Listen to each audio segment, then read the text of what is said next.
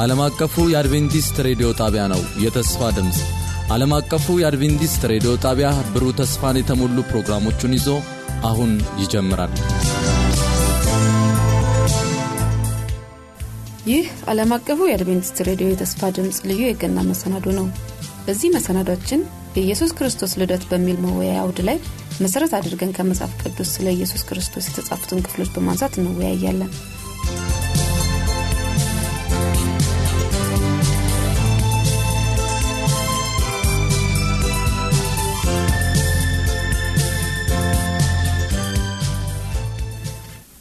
የኢየሱስ ክርስቶስ ልደት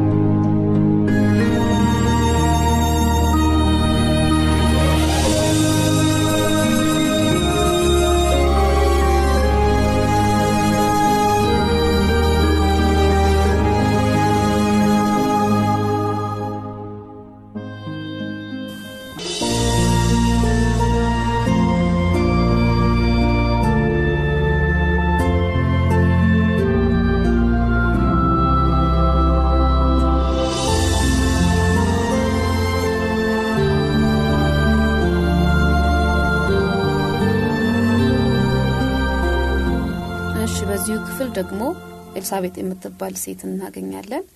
ማርያም ወደ ኤልሳቤጥ እንደሄደች እንመለከታለን። እና ኤልሳቤጥ እንዴት ተቀበለቻት? ከሁለቱ መገናኘት የምንገነዘበው ነገር ምንድን ነው ኤልሳቤት እንግዲህ አርጅታ ነበረ።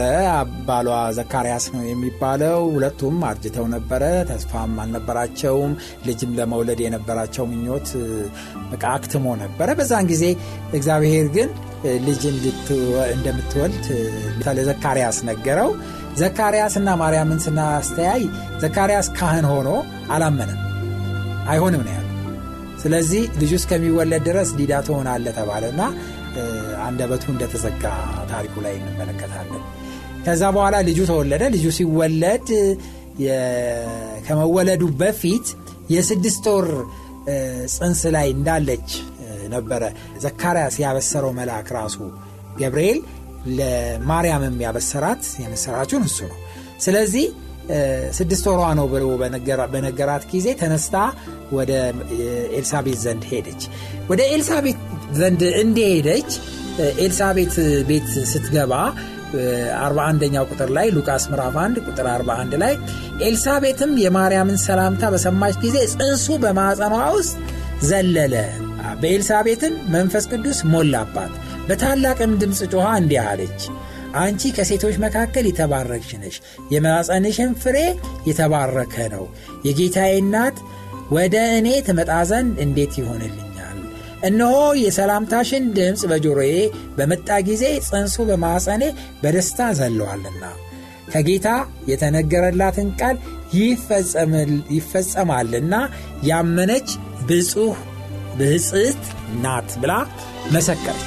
እና የኤልሳቤት ምስክርነት በራሷ አይደለም መንፈስ ቅዱስ ነው ሞልቶባት ይህንን ሁሉ ነገር እንድትናገር እና እንድትገልጽ ያደረጋት ኤልሳቤትን እና ኤልሳቤት በመንፈስ ቅዱስ ተሞልታ ይህን ትልቅ ምስክርነት ሰጠች። አንደኛ እየተጸነሰ ያለው በማርያም ማዕፀን ውስጥ ጌታ እንደሆነ የጌታ እናት እንደሆነች መሰከረች። ገና ሳታይ ነው የመሰከረችው። ይህም የመንፈስ ቅዱስ ኃይል እንደሆነ እንመለከታለን። ሁለተኛውና በጣም ደስ የሚለው ከኤልሳቤት ንግግር ውስጥ በጣም የሚገርመው ከጌታ የተነገረላትን ቃል ይፈጸምላታልና ያመነች ብጽት ናት ናት ያለችው እና ሁል ጊዜ ከእግዚአብሔር ዘንድ ያለንን ተስፋ ለመቀበል እምነት ከኛ ዘንድ የሚያስፈልግ ነገር መሆኑ ምንም ጥርጥር የለውም እና ማርያም ሙሉ ለሙሉ አመነች። ቀደም ሲል እንደተመለከት ነው ማርያም መልአኩ በገለጸላት ጊዜ መልአኩን የእግዚአብሔር ባሪያ ሆይ እንደ አፍ ያድርግልኝ ነው ያለችው። ያድርግልኝ በቃ እምነት ነው። ስለዚህ ይሄ እምነቷ ደግሞ በሰማይ ተቀባይነት አግኝቷል። መንፈስ ቅዱስ ራሱ በኤልሳቤት ውስጥ ሆኖ የማርያምን መመስገን አረጋገጠላት። ስላመንሽ እግዚአብሔር አመስግኖሻል። ብጽት ነሽ ማለት የተመሰገንሽ ነሽ ማለት ነው። ስለዚህ ይሄንን እንዳረጋገጠላት እንመለከታለን ማለት ነው እና ይሄም በዚህ ታሪክ ውስጥ ከፍተኛ ስፍራ የሚይዝ የመንፈስ ቅዱስ ምስክርነት በኤልሳቤት ውስጥ የተገለጸ ሆኖ እናገኘዋለን ማለት ነው።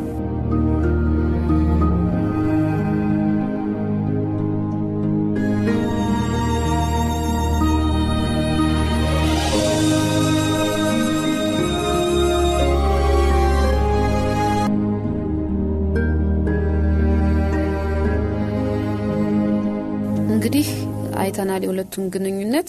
ማርያም ከዚህ በኋላ ስለ ራሷ ያላት አመለካከት ምንድን ነው? ስለ ሰዎችስ፣ ስለ እግዚአብሔርስ ያላት አመለካከት እንዴት ነው?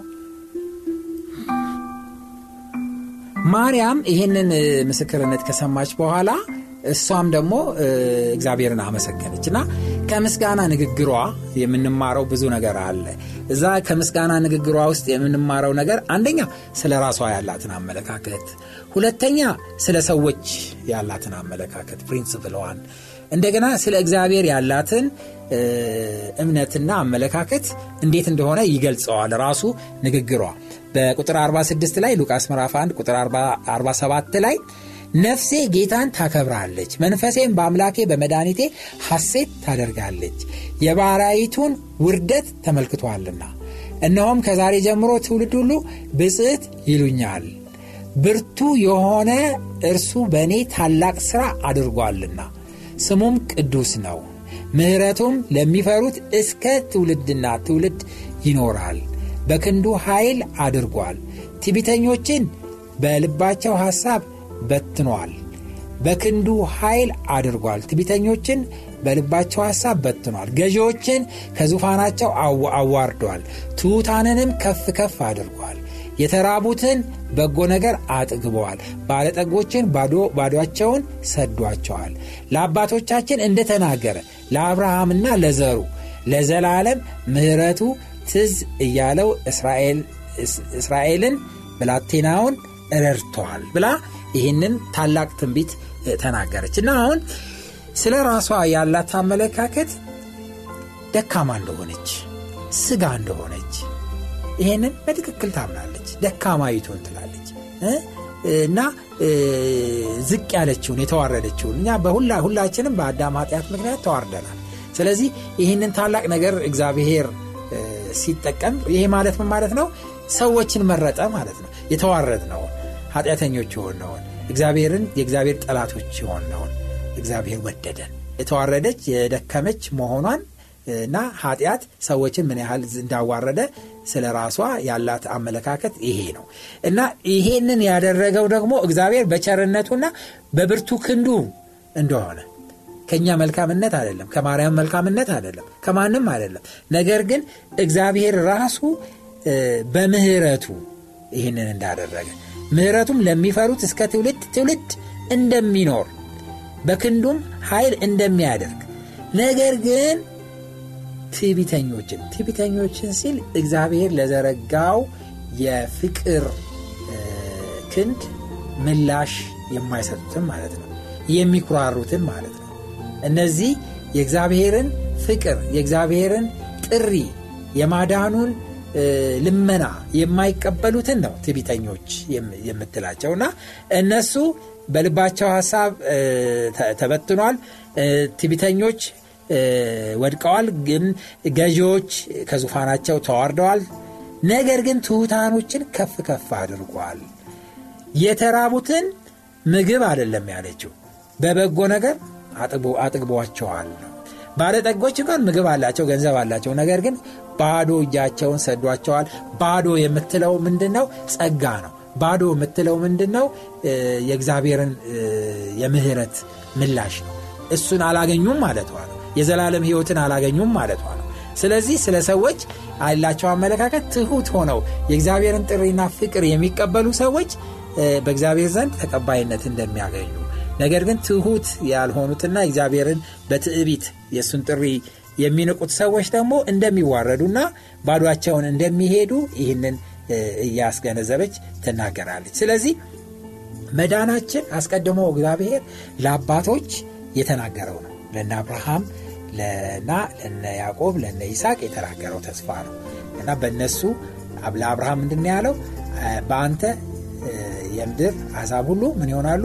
ይባረካሉ። ስለዚህ ይሄ ተስፋ የአባቶች የተነገረው ተስፋ ፈጸምከው ወይም አከናወንከው ብላ ስለ እግዚአብሔር ፍቅር ስለ እግዚአብሔር ቸርነት ትናገራለች ማለት ነው። ስለዚህ ስለ ራሷ ያላት አመለካከት ዝቅተኛ እንደሆነች ኃጢአተኛ እንደሆነች ደካማ እንደሆነች ታምናለች። ነገር ግን የእግዚአብሔር ምህረትና ቸርነት እንደበዛላት ትናገራለች። ስለ ሰዎች ያላት አመለካከት በትህትና እግዚአብሔርን የሚቀበሉትና ከእሱ ጋር የሚራመዱትን ሰዎች እግዚአብሔር እንደሚባርካቸው ነገር ግን በትዕቢት እግዚአብሔርን የሚንቁ ሰዎች ባዷቸውን እንደሚመለሱ እና የዘላለምን ህይወት እንደሚያጡ ይሄ ስለ ሰዎች ስለ እግዚአብሔርና ስለ ራሷ ያላትን አመለካከት ይገልጽልናል ማለት ነው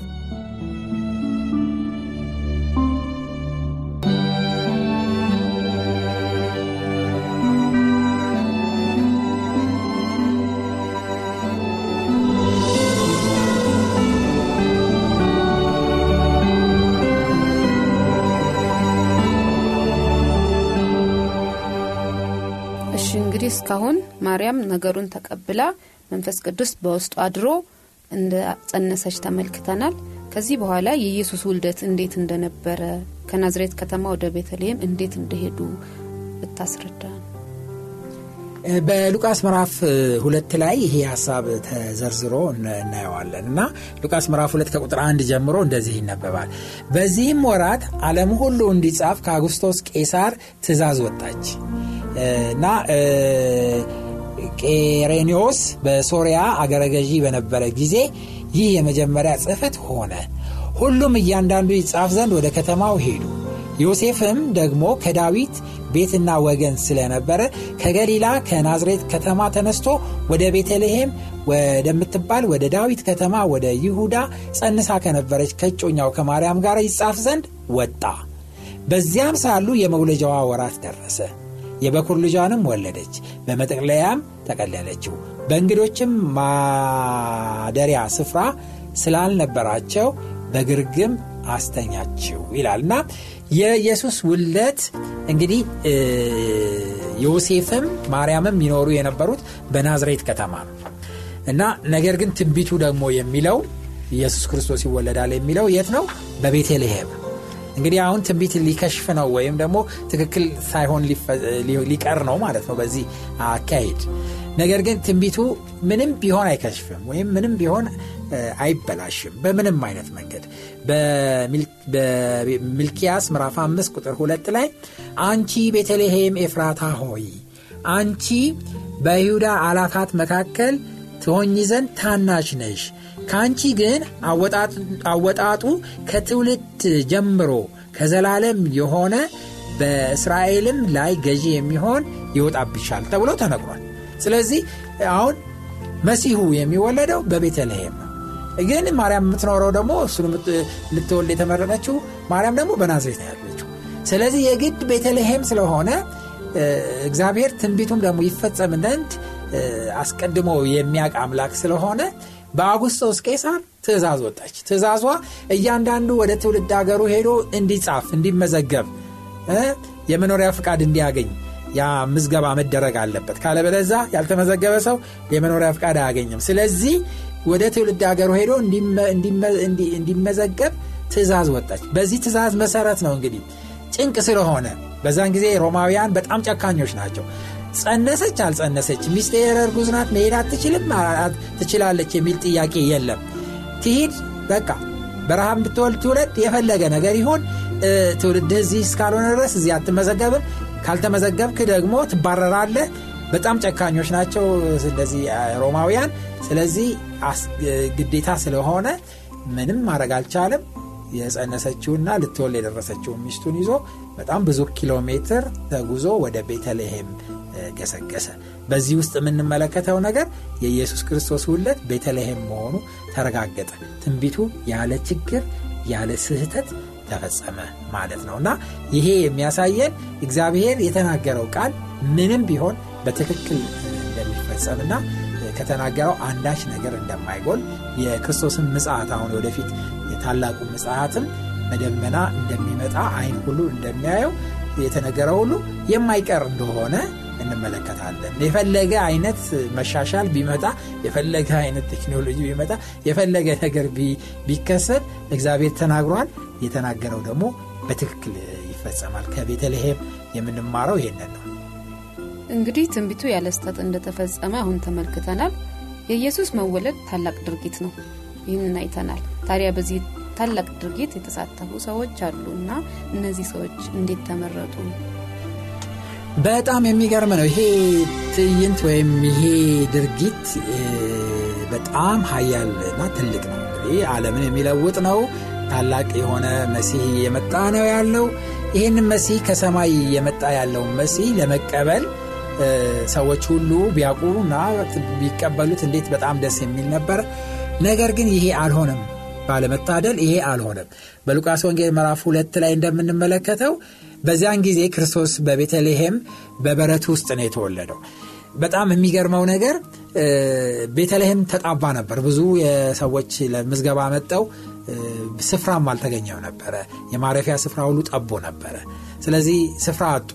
ስፍራ በሚያጡበት ጊዜ አንድ ከብቶች በረት ውስጥ ሄዶ ክርስቶስ የተወለደው እርግጠኛ ነኝ።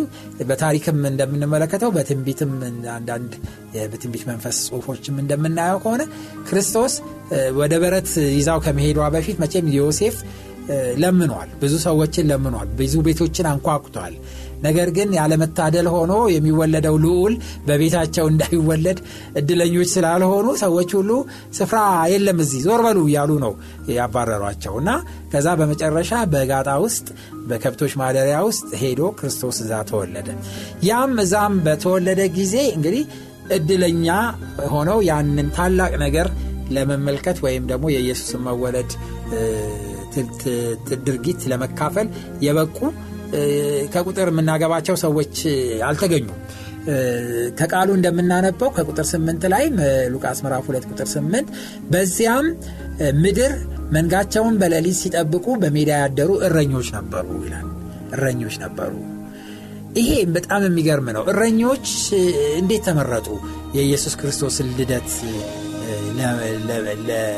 ብስራቱን ወይም የምስራቹን ለመስማት እንዴት ተመረጡ? የሚያስገርም ነው።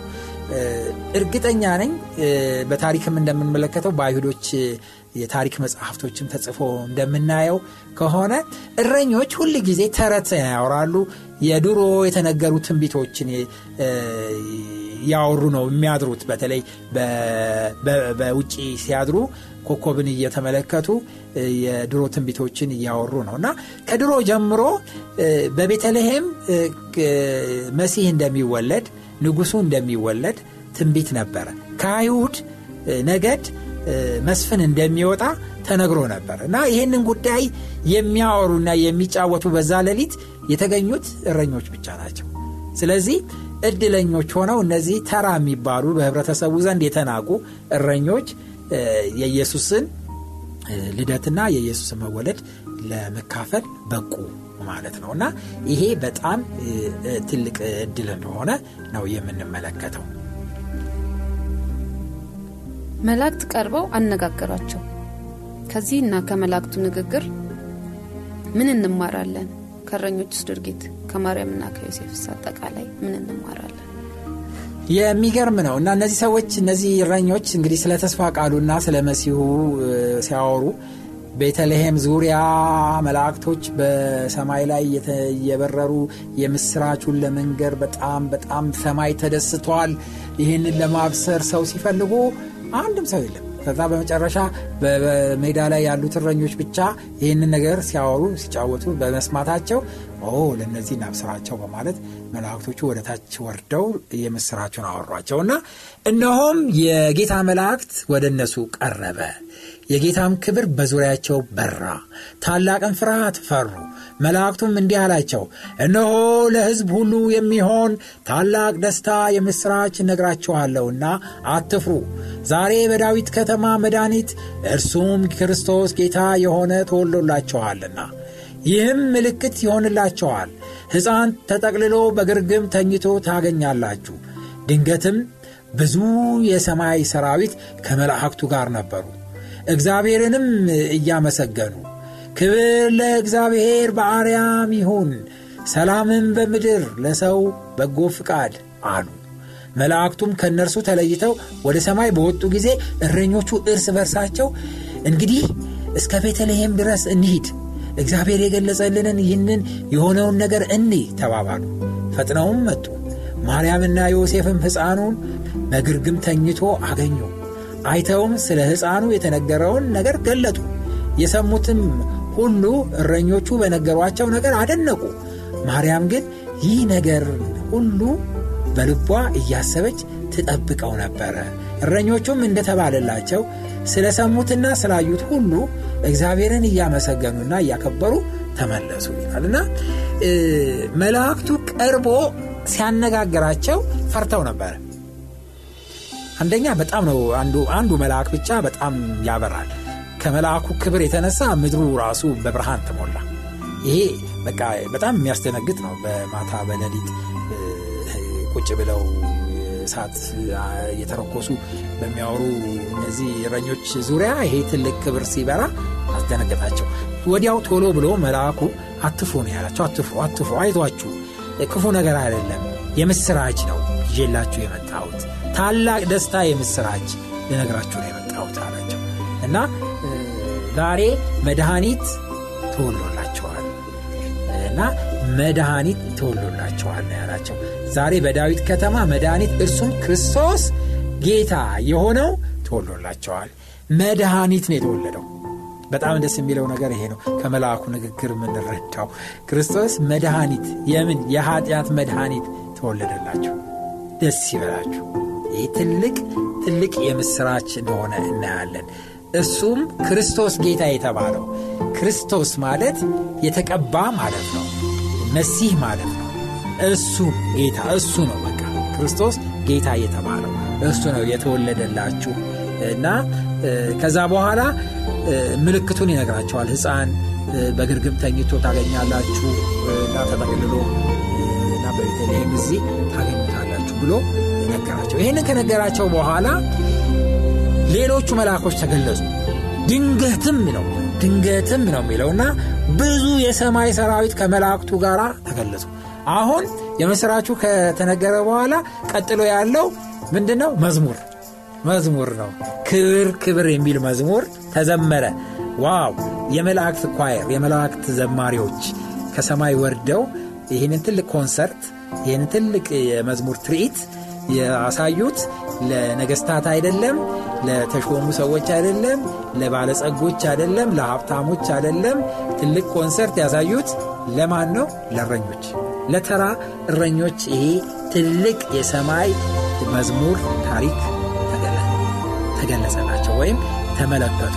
ይሄ የሚያስደንቅ ነገር እንደሆነ ከዛ በመዝሙር ውስጥ ያለው ስንኝ ራሱ ግጥሙ ራሱ የምስራች የሞላ ነው። ክብር ለእግዚአብሔር የሚል ነው። ይህንን ታላቅ ነገር ስላደረገ መድኃኒት ስለላከልን እግዚአብሔርን በአርያም ያለውን እሱን ማክበር ወይም እሱን ማመስገን። እና ለምድር ደግሞ ሰላም የሚመኝ ነው ግጥሙ። ለሰው ሁሉ በጎ ነገር ይሄ አሁን የመጣው መድህን በጎ መሆኑን ለሰው ሁሉ የሚያበስር እንደሆነ እንመለከታለን እና ይህንን ታላቅ መዝሙር ዘመሩ። ምናልባት ከዘመሩት ብዙ ቃላትና ብዙ ነገር ጥቂት ተቀንጥባ ሳትሆን አትቀርም የጻፈችው እንጂ ብዙ ነገር ስለ መድህኑ ስለ አዳኙ እንደተናገሩ እንደተመሩ ጥርጥር የለም። ከዛ በኋላ የሚያስደንቀው ነገር ይህንን የምስራችና መዝሙር ከሰሙ በኋላ ልባቸው በእምነትና በተስፋ ስለሞቀ እነዚህ እረኞች እዛ ቁጭ ብለው ማምሸት አልፈለጉም። በምንም አይነት በሏ እንግዲህ የተገለጸልንን ነገር ሄደን እንመልከት፣ እስከ ቤተልሔም ድረስ እንገስግስ አሉ። በሌሊት እንጃ ከብቶቻቸውንም እዛው ጥለዋቸው ሳይሆን አይቀርም የሄዱት እና በቃ ጉዞአቸውን ወደ ቤተልሔም ሄዱ። እንደተባለው ፈልገው አገኙት። ከዛ በኋላ ካገኙት በኋላ ዝም አላሉ። ዝም አላሉ። ታላቅ የደስታ የምስራች ከሰማይ የሰሙ ሰዎች ስለሆኑ ዝም አላሉ። ዛሬ የኢየሱስ መወለድ የኢየሱስ አዳኝነትን ሰምተን እኛ ዝም እንደምንለው ለሌሎች እንደማንመሰክረው አይደለም። የነሱ መሰከሩ። ለማርያም ለዮሴፍ ነገሩን አበሰሯቸው።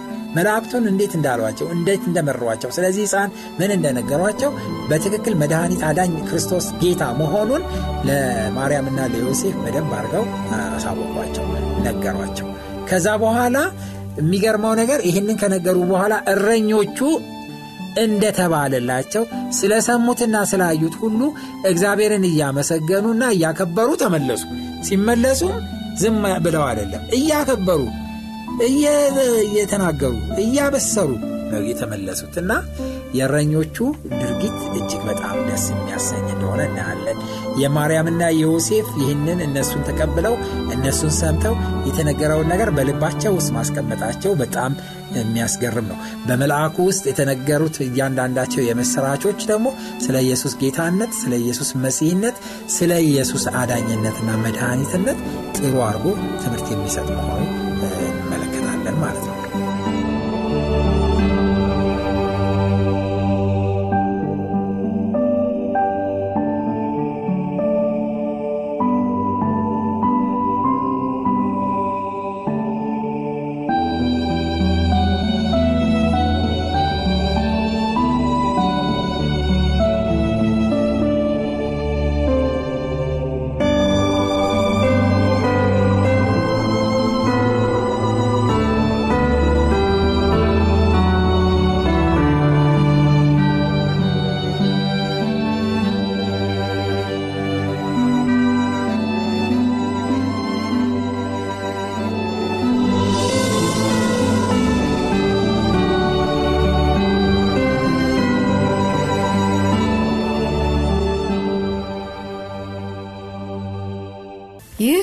ዓለም አቀፉ የአድቬንቲስት ሬዲዮ የተስፋ ድምፅ ልዩ የገና መሰናዶ ነው።